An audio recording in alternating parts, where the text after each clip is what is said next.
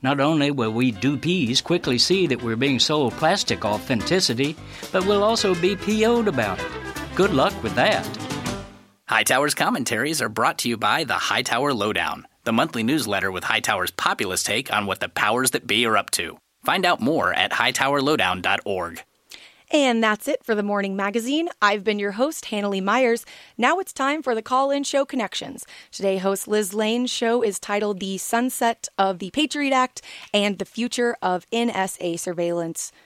As always on Connections, your calls will be welcome. Stay tuned. Oh, my friends, it's springtime again. Buds are swelling on every limb. The peepers do call, the small birds do sing, and my thoughts return to gardening. If your thoughts are turning to gardening, come on down to KGNU on Sunday, May 31st for our annual plant sale. There will be herbs, flowers, vegetables, trees, starts, and gardening supplies donated by local greenhouses and by community gardeners. Plant donations are now being accepted. You can drop them off at our Boulder studio, 4700 Walnut Street, with plants marked for identification. See you on May 31st from 9 a.m. to 3 p.m. at KGNU. Gardening. This portion of KGNU programming is supported by you, the KGNU listener member, and by Indra's Net, providing internet support for KGNU at www.kgnu.org.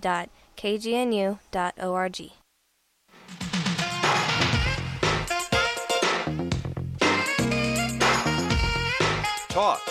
Talk show. Talk back. Talk radio. Talk your talk. Walk your talk. KGNU Talk. Call in. Call in and talk. Call in and connect. Connections Friday mornings at 8:30. On KGNU.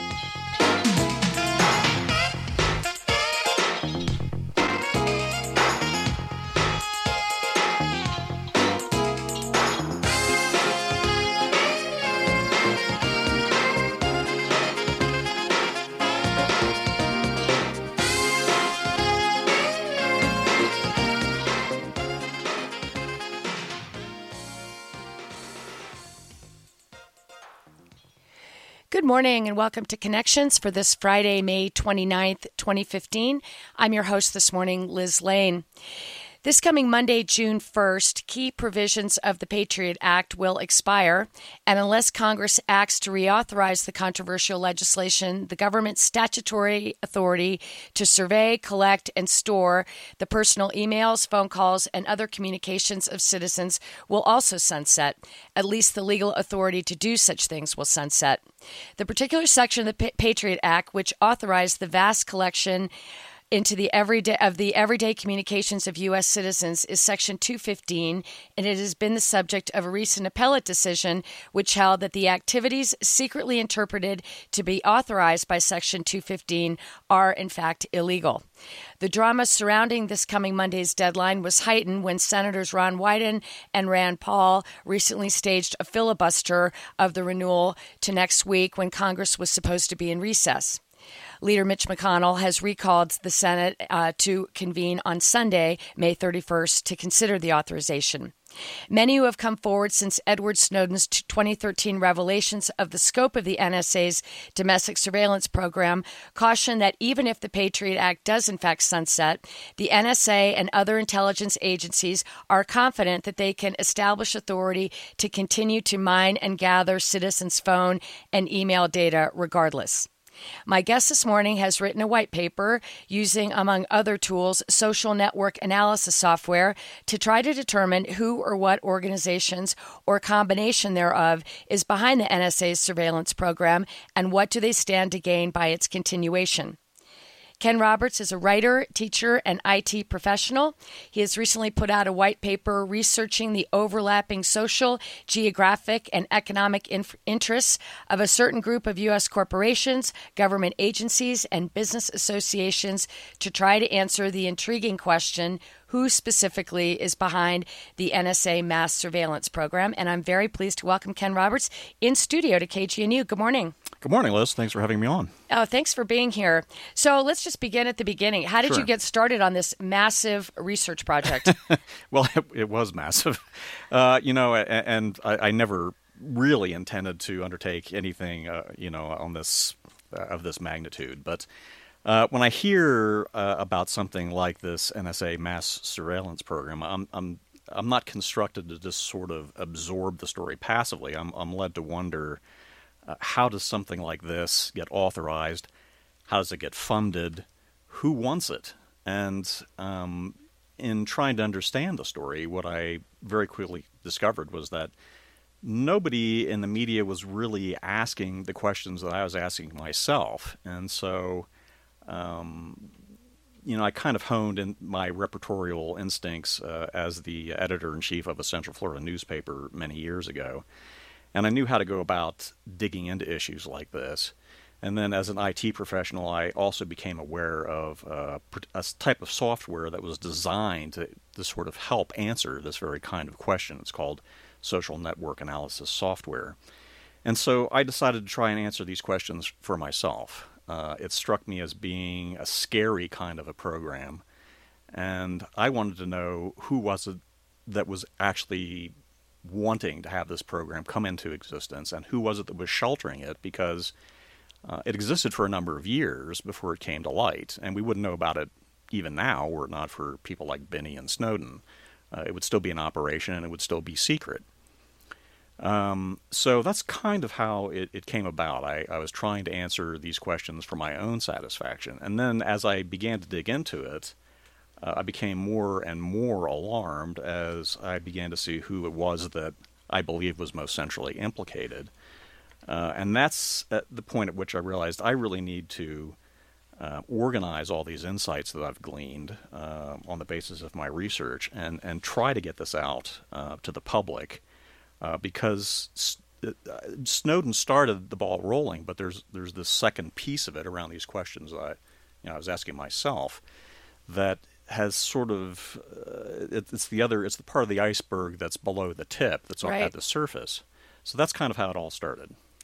So, when we were speaking earlier in the week about this, and you uh, shared that one of the tools you used was this uh, social network analysis yes. software. And then, as I dug deeper into what actually this metadata that is being vacuumed up, this enormous amount, and just to give our listeners a sense of it, um, you mentioned a, a man named Binney. Uh, yes. William Binney uh, was one of the highest level uh, whistleblowers to ever emerge from the NSA. Yes. Um, he was a mathematician. He was a code breaker uh, during the Cold War, and uh, he resigned uh, from the NSA after September 11th. Last July, he spoke at a conference in London that the Center for Investigative Journalism had organized, and he's he well he goes very far. He says the ultimate goal of this program is quote total population control. So, I mean, that that's a, a, a massive charge and, and uh, something that certainly, if, if true or even partially true, we need to get behind. But uh, he. Uh, in terms of the amount of information, uh, according to Binney, the NSA will soon be able to cl- collect 966 exabytes a year, which is the total of all internet traffic annually currently. And uh, just to put that number in context, um, uh, former Google uh, CEO Eric Schmidt um, once stated that the entire amount of knowledge from the beginning of humankind until 2003 amounted to only five exabytes, but the NSA can gather 961 more of those. So, you know, that is just a mind bending number there. So, can you put some of that in context for us? Well, the real question I think uh, every American citizen should be asking themselves is why does the NSA need this volume of data? What what is the rationale, the underlying rationale for collecting this much much information? Now, what's been laid in front of us um, is, is, basically this concept of domestic terrorism, um, and, and so the notion is that somehow domestic terrorism is a, an issue of such alarming proportions that the government really needs to know everything about everybody at, at all times. At all times, forever. Uh, forever. In perpetuity. In, right. in perpetuity. Um, and you know, uh, it's it's a flimsy rationale. I mean, there's there's nothing going on, including the events uh, of 9/11, that justifies uh, a data collection uh, exercise uh, on, on, that scale. Uh, that's that's the disconnect, and, and, that's the thing. That's the part that's so alarming about this this whole thing. There's this massive, hugely expensive, and secret program. Again, this would still be secret. You know, we're we're not for people like Binney uh, and, and, Snowden. Um, going on with with this flimsy rationale up front of domestic terrorism. So, what if domestic terrorism isn't really what we're being told it is? That it's not um, radicalizing people uh, toward uh, Islamic fundamentalism or, or luring people out of, or, or, you know, having people leave the United States to go train with ISIL and then come back. What if, what if for those that are behind the NSA surveillance program and are um, interested, what if domestic terrorism is something more like Occupy Wall Street? What if domestic terrorism is something that is a threat to capitalism, right? That if that is their interpretation of really what domestic terrorism might be, wouldn't that justify this need to get, especially getting to your conclusion that we have organizations like the U.S. Chamber of Com- Commerce, the Business Roundtable, which is comprised of the CEOs of some of the you know top 25 corporations. If if there if we know that the NSA surveillance program has not um, thwarted uh, any attacks and has provided very little guidance in the way of what we're being told domestic terrorism is. Perhaps what they're really trying to avoid here or prevent or get ahead of are efforts by the citizens of the United States, 99% of them who are uh, making wages that were uh, in place 35 years ago have no opportunity. You know, maybe that's what this is all about: is trying to keep citizens uh, where they are and to keep the uh, the instruments of of our economic system, which all favors uh, the one percent. That really all just keeps the Wall Street's wheels greased. What if that's what they're really, in fact, trying to to gather? Well, what if it is? I mean, you know, if if you don't feel persuaded that domestic terrorism is, is a burning issue of the well, day, how can we be when there isn't any? that we can see that this program has revealed any plot or thwarted any plot that they can that even they have been hard pressed to to defend. Right? I I, I agree, of course. Uh, so the, the question then does get to be the one, the very one that you've raised. If if that is not in fact the rationale for this mass surveillance program. What is what is the rationale? Who wants it, and why do they want it? So, um, as evidence uh, of of the kind of thing that you were talking about, um, one of the things that I noticed was that um, we had this sort of spontaneous social movement called Occupy Wall Street, and um, you know, as, as, your listeners are probably aware, um, they kind of did occupy Wall Street. And they really brought to light a sort of compelling narrative about uh, the 99% versus what they call the 1%. It probably is in actuality more like the one tenth of 1%. Right. But, um, and so in the wake of the initial movement, which was sort of centered in, in New York, it spread almost spontaneously to any number of other cities, and including Denver, including Denver, um, and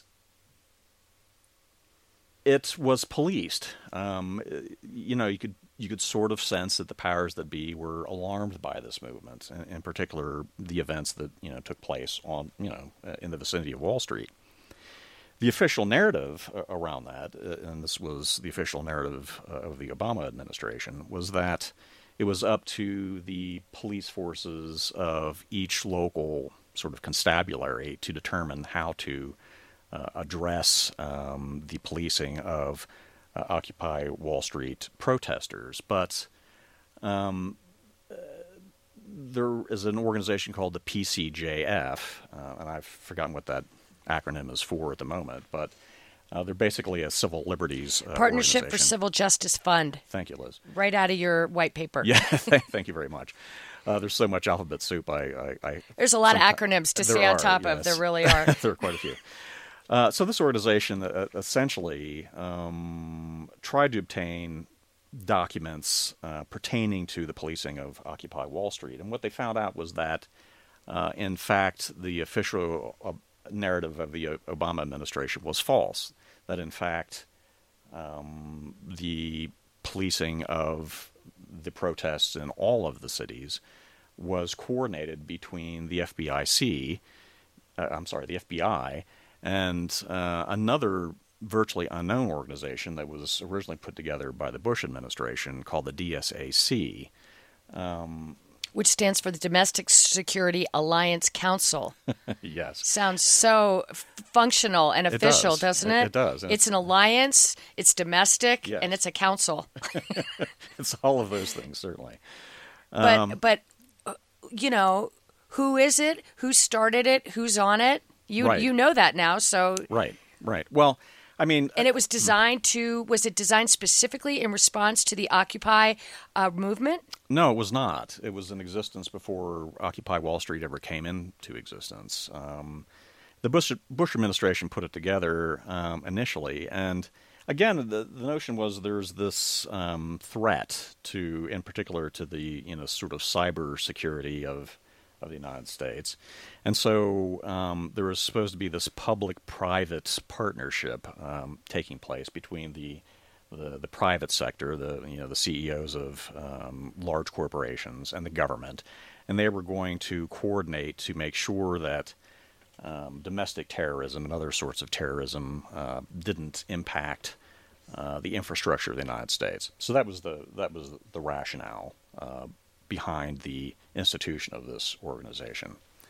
What the PCJF found out, however, was that um, in the events of Occupy Wall Street, that this apparatus was called into effect for the first time, as far as I know, um, uh, around policing uh, the protesters, and um, the um, FBI was essentially placed at the beck and call of, of the DSAC, and and so uh, one of the things that I wanted to know was, well, who are these people, and, why were they given this oversight role, and um, why was the FBI coordinating with this private uh, sec organization, and, and who in particular were they? And and so um, you know, I, I looked into that, and one of the things that I found out was that um, you know there's something called the the leadership um, leadership council of, of the DSAC, and when I looked into who these folks were, um, they they turned out to be uh, affiliated with other organizations. Uh, in particular, two thirds of them were affiliated with an organization called the Business Roundtable. Right. Now, the Business Roundtable is the most politically influential group that you've never heard of. Um, they are comprised of the CEOs of um, nearly every major transnational corporation. Um, to give you an example, uh, 3M, American Express, Bank of America, Citibank. uh, Citibank, uh, Cigna, Coca Cola, uh, FedEx, DuPont, DuPont, General Electric, of course, which owns NBC. Correct. Uh, and he is a huge, one of the huge uh, media conglomerates. Yes, indeed. MasterCard, Merck, Yes. Time Warner, another one. So two of the Yes, four. yes. And Walmart. Yes, all of those and and and more uh, were members of both the DSAC and the Business Roundtable. Now, this is a very peculiar situation because what you really have there is a front organization. The DSAC looks like it's some sort of random association of large corporations that are concerned about cyber cybersecurity, but in fact, two thirds of the leadership council actually is the Business Roundtable, and the Business Roundtable is um, concerned with business interests and nothing are. more, really, and Indeed. advancing them politically. Indeed, that's precisely what their mission is. Their their mission is the advancement of business interests politically. Um, and so let me just I, I want to pause there and, and really emphasize that point Yes. that that the the the coordination of the policing and management of the Occupy Wall Street protesters was coordinated with the FBI and an organization, the uh, Domestic Security Alliance Council, which is actually a business and uh, corporate organization that Yes. has nothing to do with uh, law enforcement, No. security, uh, none of those things. And yet, as you point out in your white paper, the the media focusing on the interaction between the police, uh, or but yeah, between police and protesters, Occupy Wall Street protesters.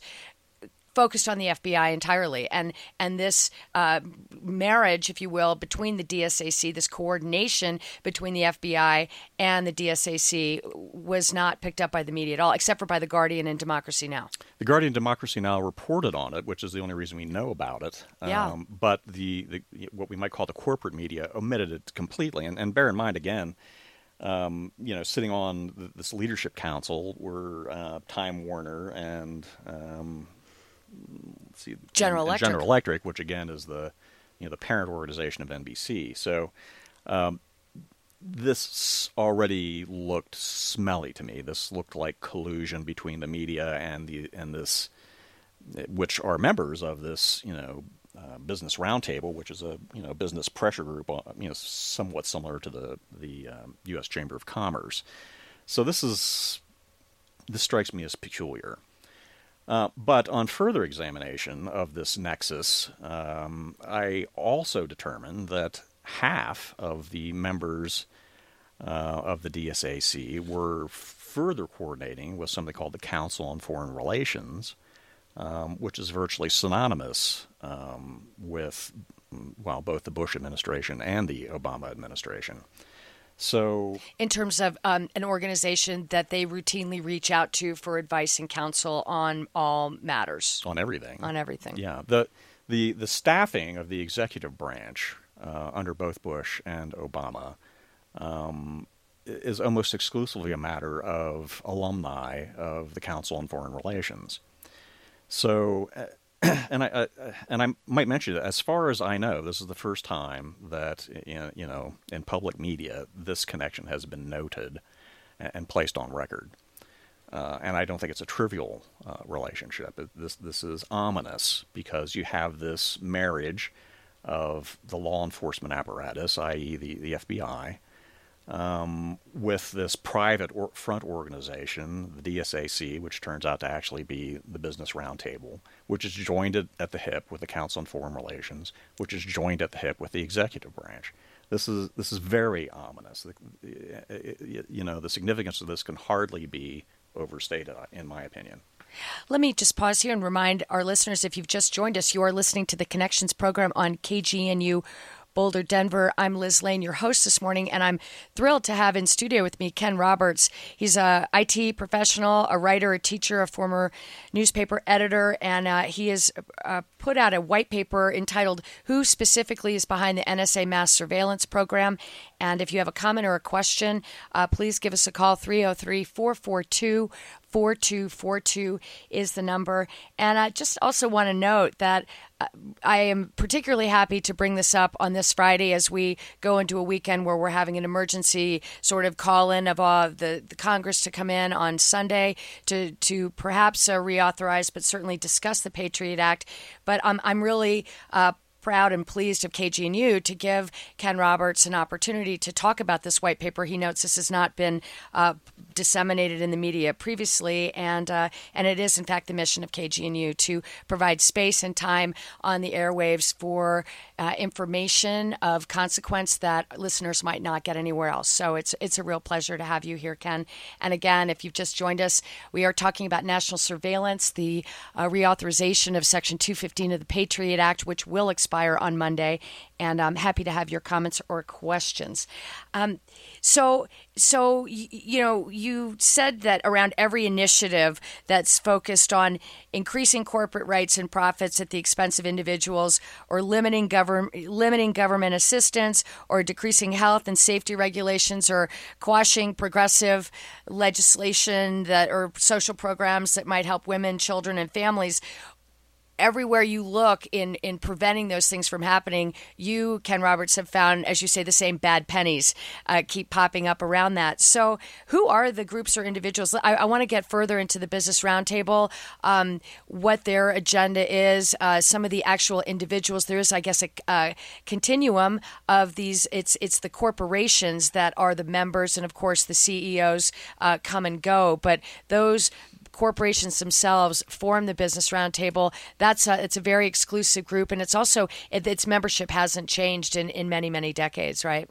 It's grown, Yeah. uh, but but the, the certainly the core uh, membership has not changed. Um, well, the you know, there there's a bit of a long history here. A lot of people have traced a good part of this to a memorandum put out by, uh, I believe his name is Lewis Powell. Yes, former uh, Um, Chief Justice of the Supreme, or he wasn't Chief, he was Justice of the Supreme Court, right? Justice of the Supreme Court, correct. Um, uh, he put out a memorandum uh, sort of in the wake of the social unrest of the 60s. Uh, he authored this thing, I believe, in 1971 at the behest of the um, United States Chamber of Commerce. And um, basically, what it said was if the business community doesn't get its act together, um, all these groups organized on behalf of the good of most Citizens. Americans are going to have their way. And what could be more alarming than that? Right. What could be Uh, more alarming than tying minimum wage to the inflation rate, or to have uh, safety and health regulations in uh, in businesses or environmental protections?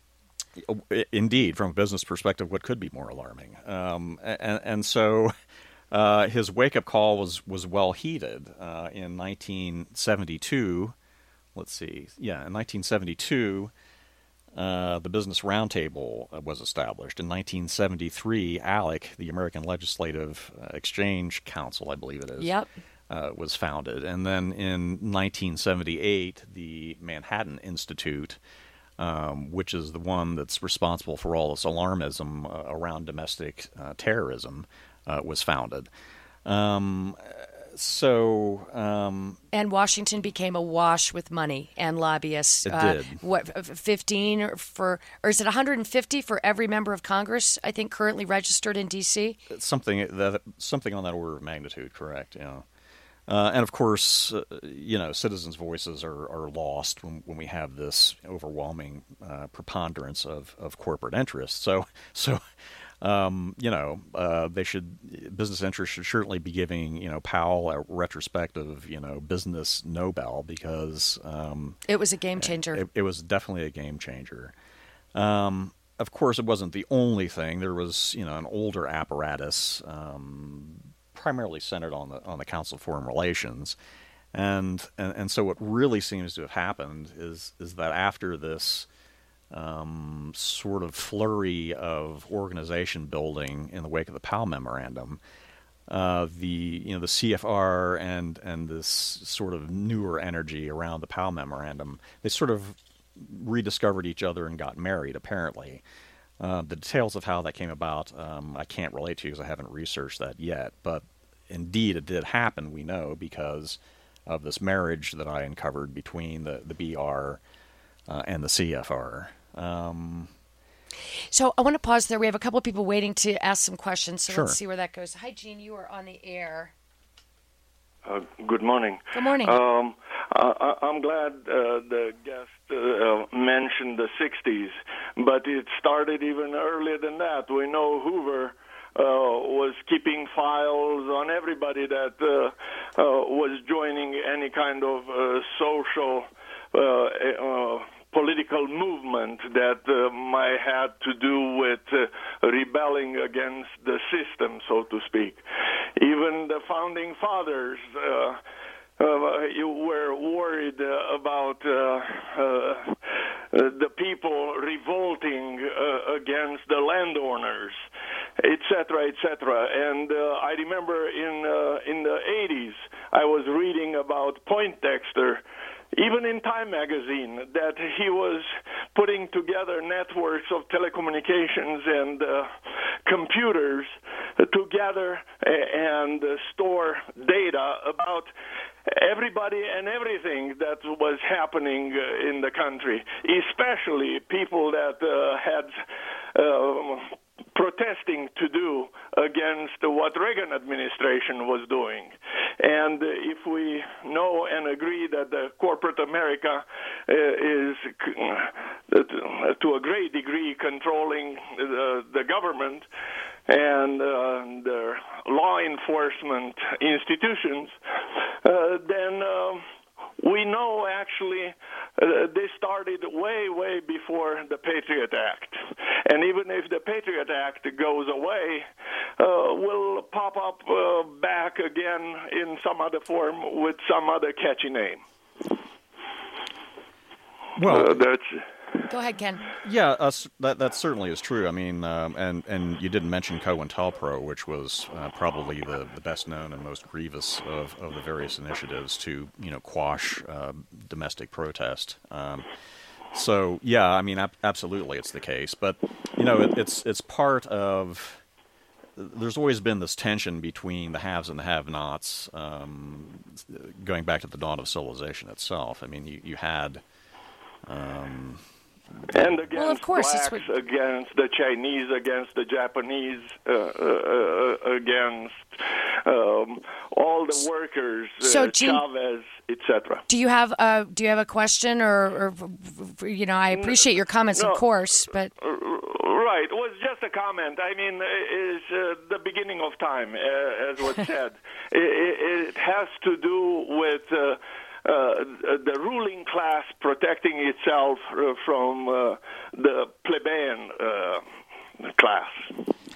Thanks so much for the call, Gene, as always. Thank you. Take care. It is 9 o'clock. You are listening to KGNU Boulder, Denver, 88.5 FM and 1390 AM with translator K229AC in Nederland, Colorado at 93.7 megahertz. If you have just joined us, you are listening to the Connections program on KGNU Boulder, Denver. My guest this morning is Ken Roberts. He's an uh, IT professional, a writer, a teacher, former newspaper editor, and he's written a white paper that uh, seeks to ask a very important question, uh, which is who is behind the NSA mass surveillance program? The number is 303 442 4242. And we have Bob on the line, so let's get with Bob. Hi, Bob. Good morning. Good morning. Uh, uh thank you. I just wanted to say uh, the uh, person before me gave a good synopsis of, uh, of the whole world order. But uh, what I want to say is, where do we go from here? It's it's not a democracy now anymore. This country is a is a big falsehood yeah, about saying it's democracy. It's not democracy. It's it's a plutocracy, and they should come to the. Uh, everybody know that this country is now run by big, uh, well, greed, I'd say, and greed is an evil. And I think the devil has taken over as far as the putting of quotations on that. And uh, what do we go from here? Let me ask him. Uh, That's great. You know, that's a great question. What? And in fact, uh, I, my guest, Ken Roberts' conclusion in his white paper is exactly what you say that American democracy is in extraordinary peril.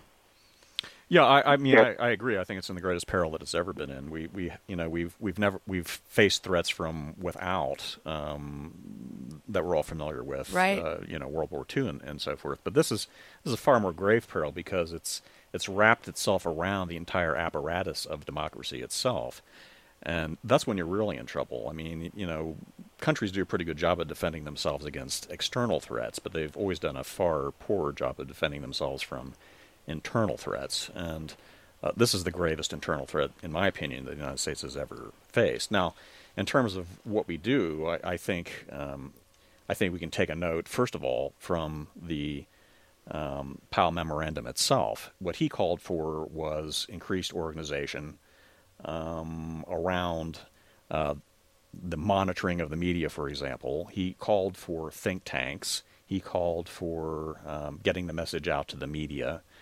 Um, those are things that um, we need um, an organized domestic response to and the equivalent of um, in order to fight fire with fire. Um, so that's sort of one thread of it. Then we have an especially good um, example of how to deal with this type of organization um, in the form of the group that got together to expose um, this organization, ALEC, uh, A-L-E-C, American Legislative Exchange Council. Now, this thing was formed in um, you said 73. 73, yeah. Um, and you know, it, it, it operated in secrecy, in, in effect, um, and one has to assume with full knowledge of, of the corporate media for many, many years. It was only exposed uh, something like two years ago, and it was uh, a very small group of um, citizen activists who um, drew the activities of this uh, organization to the attention of, of the public. And of course, what they're up to is they basically are writing legislation for primarily Republican uh, Right. candidates to then take and literally transcribe into state law, and it's all stuff that basically uh, is you know looks it takes care of the of the interests of uh, various business interests. Well, but in addition, it's been very successful at the state level Yes. at limiting access to abortion and reproductive health for women around the country. That is, they've been extremely successful at that as well. Indeed. Well, they- they've been an extremely successful organization across the board. What they and as you as you rightly noted, they they sort of you know just as the C, they're sort of they ALEC is to state legislatures what the CFR is to the executive branch. They've penetrated Yeah. it, and they've been very successful in advancing its agenda. But the thing about these folks is their their agenda doesn't never can stand much scrutiny. That's why they want to operate in, in secret all the time. That's why you've never heard of the Business Roundtable. It's because their agenda is, is so atrocious. I mean, 300 million Americans don't want what the Business Roundtable wants. Um, you know, 500 executives and bankers do. Um, and so they just can't stand exposure. And so uh, when this small, very small, very poorly funded group of you know, uh, citizen activists got together and started saying, "Hey, look at what ALEC is is up to." Uh, the the group began to wilt. Its you know its its funders began to melt away. They still are in the process of doing that. Of course, something else will eventually show up again, but you know there there has to be constant um, alertness on the part of just ordinary citizens, like you know like our listeners, to what's going on, and there has to be a response to to these kinds of organizations. And as I said, this you know the citizens organization gives us a very good best practices example of what it is that can and even has been done already. That's so interesting that that upon shining the sun the light into these organizations that alone it's like a vampire. They you know they they cannot function any they cannot function in the sunshine anymore. So they have to sort of uh, fold or regroup or emerge somewhere else. Although as you note they are so uh, wrapped up in all of the um, instruments of government and then of course the funding as well that uh, it's of course also like a hydra just multiple multiple arms waving around. 303-442-4242 is the number if you have a comment or a question for ken roberts. He's written an intriguing white paper called who specifically is behind the nsa mass surveillance program? Um, ken let me ask you um, you one of the um, more startling, and there are many startling revelations in your white paper, but um, following the thread and the conclusion that you feel is is uh, pretty hard to avoid is that perhaps uh, the NSA's mass surveillance program it might actually be for the Business Roundtable to provide that data to organizations like the Business Roundtable. But you you note that even there's even been legislation introduced um, in uh, going back to tw- 2011. It's been reintroduced. It has not yet been passed, but it's a stunning bill that would actually give the CEOs of the Business Roundtable privileged and secret access to NSA intelligence. So it would actually codify into law what apparently is going on behind the scenes anyway. Talk about that if you will and and the those that have defeated that legislation, how they've done that and why it keeps cropping up again. Sure. Well, th- this is absolutely staggering. There, there has been. Um, well, first of all, let me talk about the legislation itself. Um, it, it is desired by the Business Roundtable. You can see editorializing on behalf of this legislation at the Business Roundtable website. What is the justification? The justification is is again this notion of you know uh, cyber terrorism, uh, cybersecurity. Um, this is the, the nominal justification for the for this legislation. The legislation, by the way, is called CISPA, more alphabet soup, C I S P A. Um, and for his part, uh, you know, Barack Obama has said that we need to have this, you know, a public-private. This is public-private. In another era, would have been called fascist because that's what fascism is. It's it's when the government is in business with in bed with big business. Right. Um, so uh, Barack Obama has called for a public-private partnership that um, around apparently CISPA. Uh, seems to be what he has in mind when he speaks of these things. Um, CISPA legislation was initially introduced by um, a guy by the name of Mike Rogers. He's a representative in Michigan. He's not going to run again, by the way, because he's in the revolving Washington revolving door. So uh, he's he's going to end up he's going to end up working for you know, various the Business Roundtable. yeah, and in particular the the wing of it that's involved in guess what uh, security and intelligence. Um, so he's the one who introduced. this is just incredible. It, it, just blows my mind, and I've been thinking about this stuff for a while. Uh, he's the one who introduced the CISPA legislation that would give um, that would create this conduit between the NSA um, and the Business Roundtable. Um, and, and so was, the the legislation was alarming. It, it, struck many people as alarming. The uh, organizations like the uh, Electronic Freedom Forum, I, I believe the EFF, um, they organized in opposition to it. They brought it to light. They pointed out what a bad idea it was. Legislation was defeated. Um, it was no, no sooner defeated than the Business Roundtable uh, and the others who wanted it um, got the legislation reintroduced. And, and here, recently, it's been reintroduced yet again, this time by a Democrat. Uh, I forget this guy's name, something like Ruppersberger.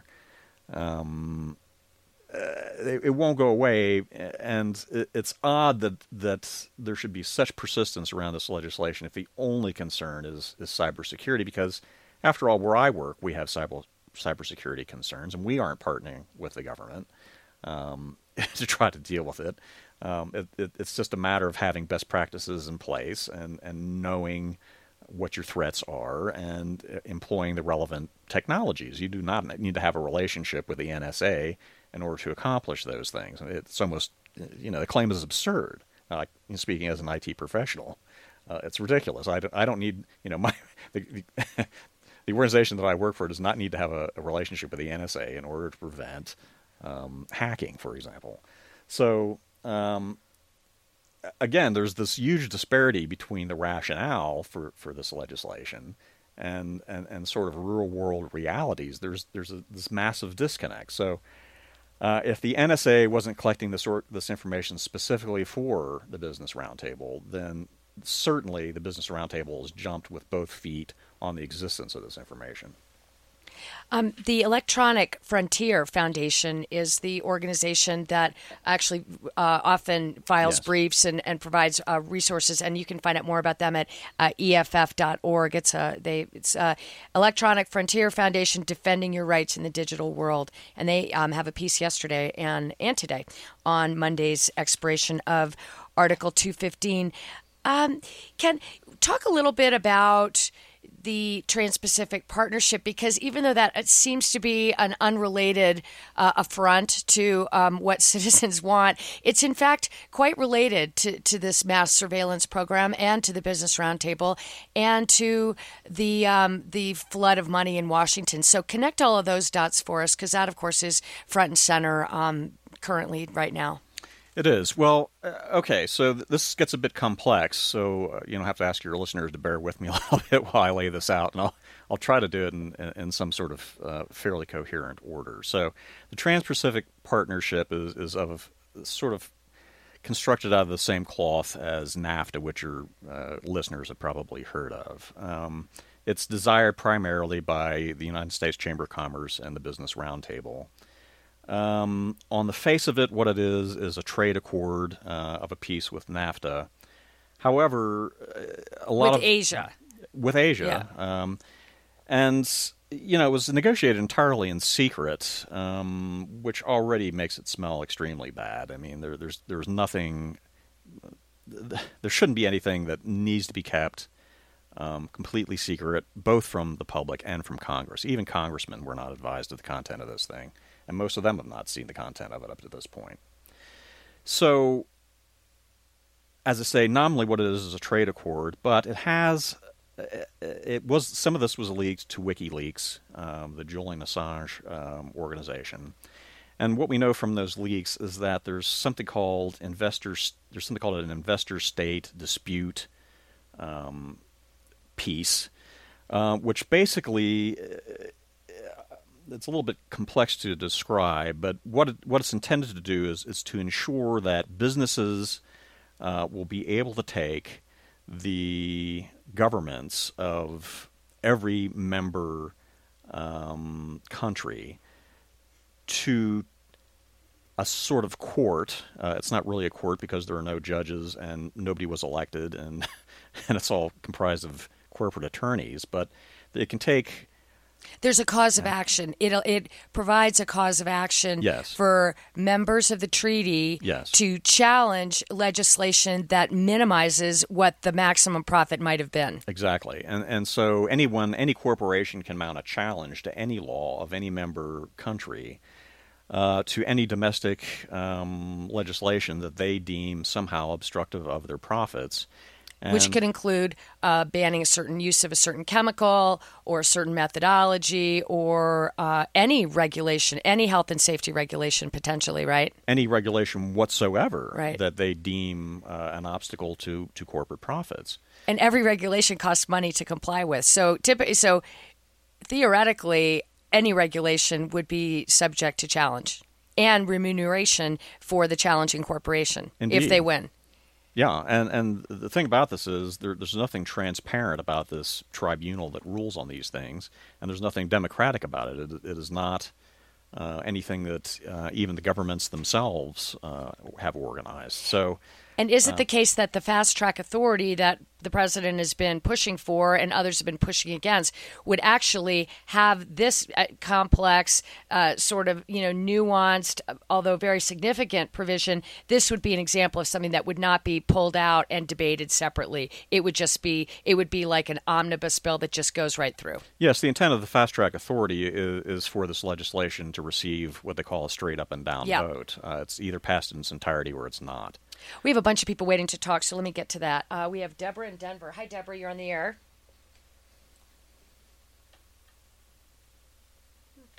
No more, my, the um, Kenneth, uh, like, you know, like you're just an independent citizen who is just so smart and skilled. I mean, it's just amazing to me that you're able to do this and you're not getting paid to do this. That's what, that's impressive. amazing. Thank you. No, I'm certainly not being paid for it. uh, somebody doesn't like me doing it, by the way, because I've gotten all kinds of anonymous phone calls, and I, I won't go into it. But somebody uh, is You're just an upset with me. independent citizen like you or me. I mean, like all of us. You're just an independent person. I mean, just, Indeed. wow. Well, I, you know, I, I don't want to worry about your safety, Ken, but I'm happy that others are paying attention. People that, you know, if no one was uh, upset about it, then perhaps there wouldn't be any uh, truth to it, right? Possibly. Uh, Thanks, Deborah. Thank you. And uh, Martin next. Okay, we have uh, Martin and another caller. I think they've dropped off. They might be coming back, so we will uh, put you on when that happens.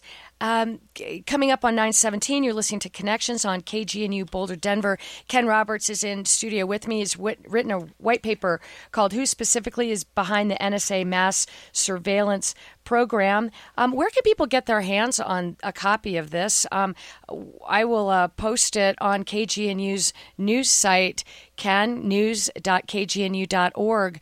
But um, you mentioned you've distributed it to certain select organizations that you thought would be receptive, Project Censored, Adbusters, and a few others. Uh, where can listeners uh, find out more about it or read it uh, in its entirety? Well, none of them have posted the, the white paper, but um, although I have had some response back from you know people like Peter Phillips of Project Censored, but um, you know I, I kind of thought that this question might be raised, so I, I just yesterday started a meetup group called the Task Force on Democratic Sovereignty. Uh, and I posted the document there so that people could get their hands on it. So that's a meetup group, um, and the name of the meetup is Task Force on Democratic Sovereignty, and that's there. Um, a, another related document by Peter Phillips himself called the. Uh, it's an examination of something called the he calls the Global Domination Group, which includes many of these same businessmen. Uh, I've also posted that there, and you can also read about the Powell Memorandum. Uh, all all three of those are at this meetup, uh, Task Force on Democratic Sovereignty. Looking uh, looking ahead, um, uh, Julian Assange actually of WikiLeaks was um, interviewed uh, just this week on Democracy Now, and and she did ask. Julian about the sunset of 215 of the Patriot Act and and he noted, well, it's irrelevant. Those that are gathering this information, the NSA will find some other means about it. But this recent Second Circuit uh, court decision might be somewhat problematic. I mean, that court uh, deemed 215 as an uh, as illegal, as unlawful. So unpack that a little bit for us. I, I, know that the administration has acknowledged that, but but again, how can we have the executive branch going forward with a program and activity that has been deemed unlawful by an appellate court uh, in in the Second Circuit? Going, are they going to just simply wait for it to go up to the Supreme Court and continue business as usual until that, or why wasn't that Second Court? Uh, decision more of um, more influential, or do you think it might have been um, helpful for those who would have uh, staged the filibuster because it you know it, provided uh, some legal backing and and perhaps uh, the um, support of, of American people who follow the, what the courts do, who look to the judicial branch as a check on what the executive and, and the legislative branches are doing? Well, I, sh- I, should probably say a little bit about this Section 215 of the of the Patriot Act uh, as background to the answer to your question. Um, this this section of the Patriot Act is what the NSA has been pointing to as a rationale for the existence of, of the mass surveillance program. Their their their notion is that they were granted authority to conduct this thing. It, it's I should say it's patently false because there's explicit language in the Constitution that says you cannot um, go after people's personal information without probable cause. And this is a, a mass surveillance program that sucks in everything. So there's no question about the unconstitutionality of it. And the but, Supreme Court has actually acknowledged that uh, one's cell phone is an extension of one's person and has so much information in it that just like a person's house used to be the location of their papers and other personal documents, that is an extension of the person that requires a warrant. So there's been some help from the Supreme Court on that. Some. I mean, it's unfortunate that there's no specific mention of privacy in in the Constitution, uh, and that's you know we we have we've sort of we're in a technological era that's gone well past anything our forefathers oh, really, yeah. really saw. But but yeah, you're you're absolutely right about that. Um, but um, what's a little bit disappointing about the Second Circuit Court's decision was they ruled that it was a very tortured interpretation of Section 215 on on the part of the NSA, and that's why. Um, the program is illegal, and, and it was a three three judge panel, by the way. This is not the decision of a single judge, but by three mm-hmm. judges. Mm-hmm. Um, but disappointingly, they didn't rule on the constitutionality of Section 215 or on the mass surveillance program. So it was not um, as as clear. Yeah, it was not as forceful a decision as it might have been because had they ruled that in fact it was unconstitutional, again, as it clearly is, there, there's no doubt about it at all uh, it would have been a, a more forceful assertion of um, you know citizens' rights against the NSA. Um, what will happen going forward is, is, unclear. I mean, we're going to know in just the next few days uh, who's going to prevail um, in Congress um, with respect to this um, surveillance program. And you know, you have you don't have as many people uh, speaking forthrightly on behalf of citizen interests as we might. I mean, we have um, the Mitch McConnell wing, which basically wanted to just rubber stamp um, the authority for uh, the program. Two more years. Yeah. And then you had another wing, which also wrote a very disappointing and weak uh, amendment, which actually would have been almost worse than than just rubber stamping the existing awful thing uh, because it would give the you know sort of cosmetic appearance that something had been done when in fact it was so weak that nothing. and is that done. the U.S. Freedom Act? That's the U.S. Freedom Act, correct? We have Marty back uh, in the queue, so if it's okay, let me sure. get him on the air in the few minutes we have left. Hi, Marty. Good morning. You're on the air. Hi. Yeah. Um, I, I got in. I turned in a little bit late. I managed. I think I downloaded this from the from the internet. It's by K.L. Roberts, who specifically is behind the NSA mass surveillance program. Anyway, I'm an academic, uh, and I teach a class at CU. Yes. And and uh, man, this blows me away. This is really good. I would. I, do you have contact information, or are you going to get written up by Peter Phillips and censored, or how could I refer to this? Being an academic, I have to refer to this. I mean, I mean, I, how do I do? How, do you have how would I refer to you? Contact information or anything? I mean, I'm totally with you on this. I'm not one of your critics. well, I, am just a private citizen, so uh, you know, I, I was sort of doing this. I saw this as as being, I, I guess, sort of a responsible citizens activity on my part. So I wasn't thinking too much in terms of you know organizations or anything of that of that nature. But what I did do, it occurred to me at the last minute that I would get questions of this nature. So I created a meetup called the Task Force on Democratic Sovereignty. Okay. Uh, it's a meetup organization, and I posted the white paper there. Okay. Um, I also, Actually, I, found, I just found it by searching for it. Uh, okay. But I think I have it. It's 52 yeah. pages long. Yeah, uh, that's correct. Yeah, you got very it. well done. It looks very. I mean, I of course, I haven't read the whole thing. Well, but. KG News is going to post it on its uh, news site as well, news.kgnu.org. Okay. Um, I, this this seems to me uh, ideal. You said Peter Phillips is involved, I mean, or it knows about this. This would be great for Project Censored. It it would be, but I have no idea what his intentions are with respect to it. But uh, I am relieved, at least, that he knows about it because you know Project Censored is the only organization that's done any reporting in this in this arena. And by this arena, what I mean is you know who specifically is responsible who are the individuals who exactly yeah I, how did you uh, how did you do this? I mean, I mean, um, I just do you have any hints on how you He's going to have to kill you if he tells you. So. I'm kidding. Well. Uh, uh, some years ago, I happened on a book by William Domhoff called "Who Who Rules America," and he's a sociologist who studies power. And one of the things that he mentioned in there was that sociologists make use of social networking software. And so I looked into that, and I found a, a very affordable package that I purchased for myself and I just started plugging data into it initially. Um, you know, who who are these people? What are these organizations? What's the history of them? Where are they located geographically, and so forth? Well, that's an interesting. You have an interesting. Uh, uh, plotting too of uh, just geographical location of a lot of these yes. organizations are within yeah. blocks of each other, yes. all of them.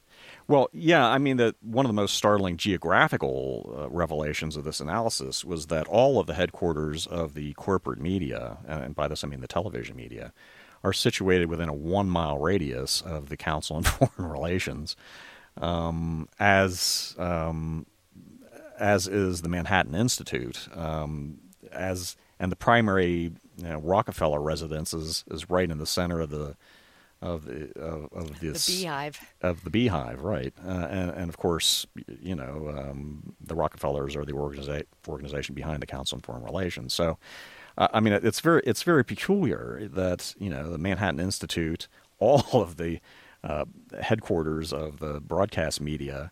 Um, Rockefeller, which is you know the Council on Foreign Relations, which is the Business Roundtable. I mean, they're all there at, at, at the very tip of Manhattan, uh, within walking distance of one another. Marty, thanks so much for your well, uh, comment. Yeah, th- and, thank uh, you, thank you for doing this, uh, Mr. gotta, Roberts. We gotta that's close. fantastic. You're Thanks. welcome. And uh, we are coming up on the end of our program. I want to announce that Jared Polis, Congressman Jared Polis, will be live on KGNU this coming Thursday at 8:35 in the morning. You can ask him about his position on the Trans-Pacific Partnership, which we were talking about earlier. Uh, I want to thank Ken Roberts so much for uh, his time and, and sharing his paper with us. As I said, we will post that on KGNU's news site. It's called uh, "Who Specifically Is Behind the NSA Mass Surveillance." Program. Um, and again, the meetup group that you have started is called the uh, Task Force on Democratic Sovereignty. Sovereignty. And thanks for having me on, Liz. I really appreciate oh, the it's opportunity. a real pleasure, Ken, and thank you so much. Uh, we did not even uh, come close to covering all of it, but but the story is out there and the connections are there, and um, it does give listeners uh, some really fascinating context to absorb the rest of the news that's going on because all of all of these things tend to go through these groups. So thank you so much. You're Thanks welcome. to Ava for handling the phones and to our callers. Dave McIntyre's in the studio. Stay tuned for the Morning Sound Alternative coming your way at 9:30 for KGNU. I'm Liz Lane.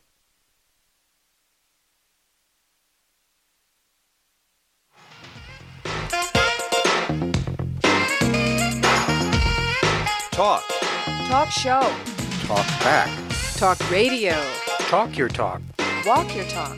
KGNU Talk. Call in. Call in and talk Call in and connect. Connections. Friday mornings at 8:30. on KGNU.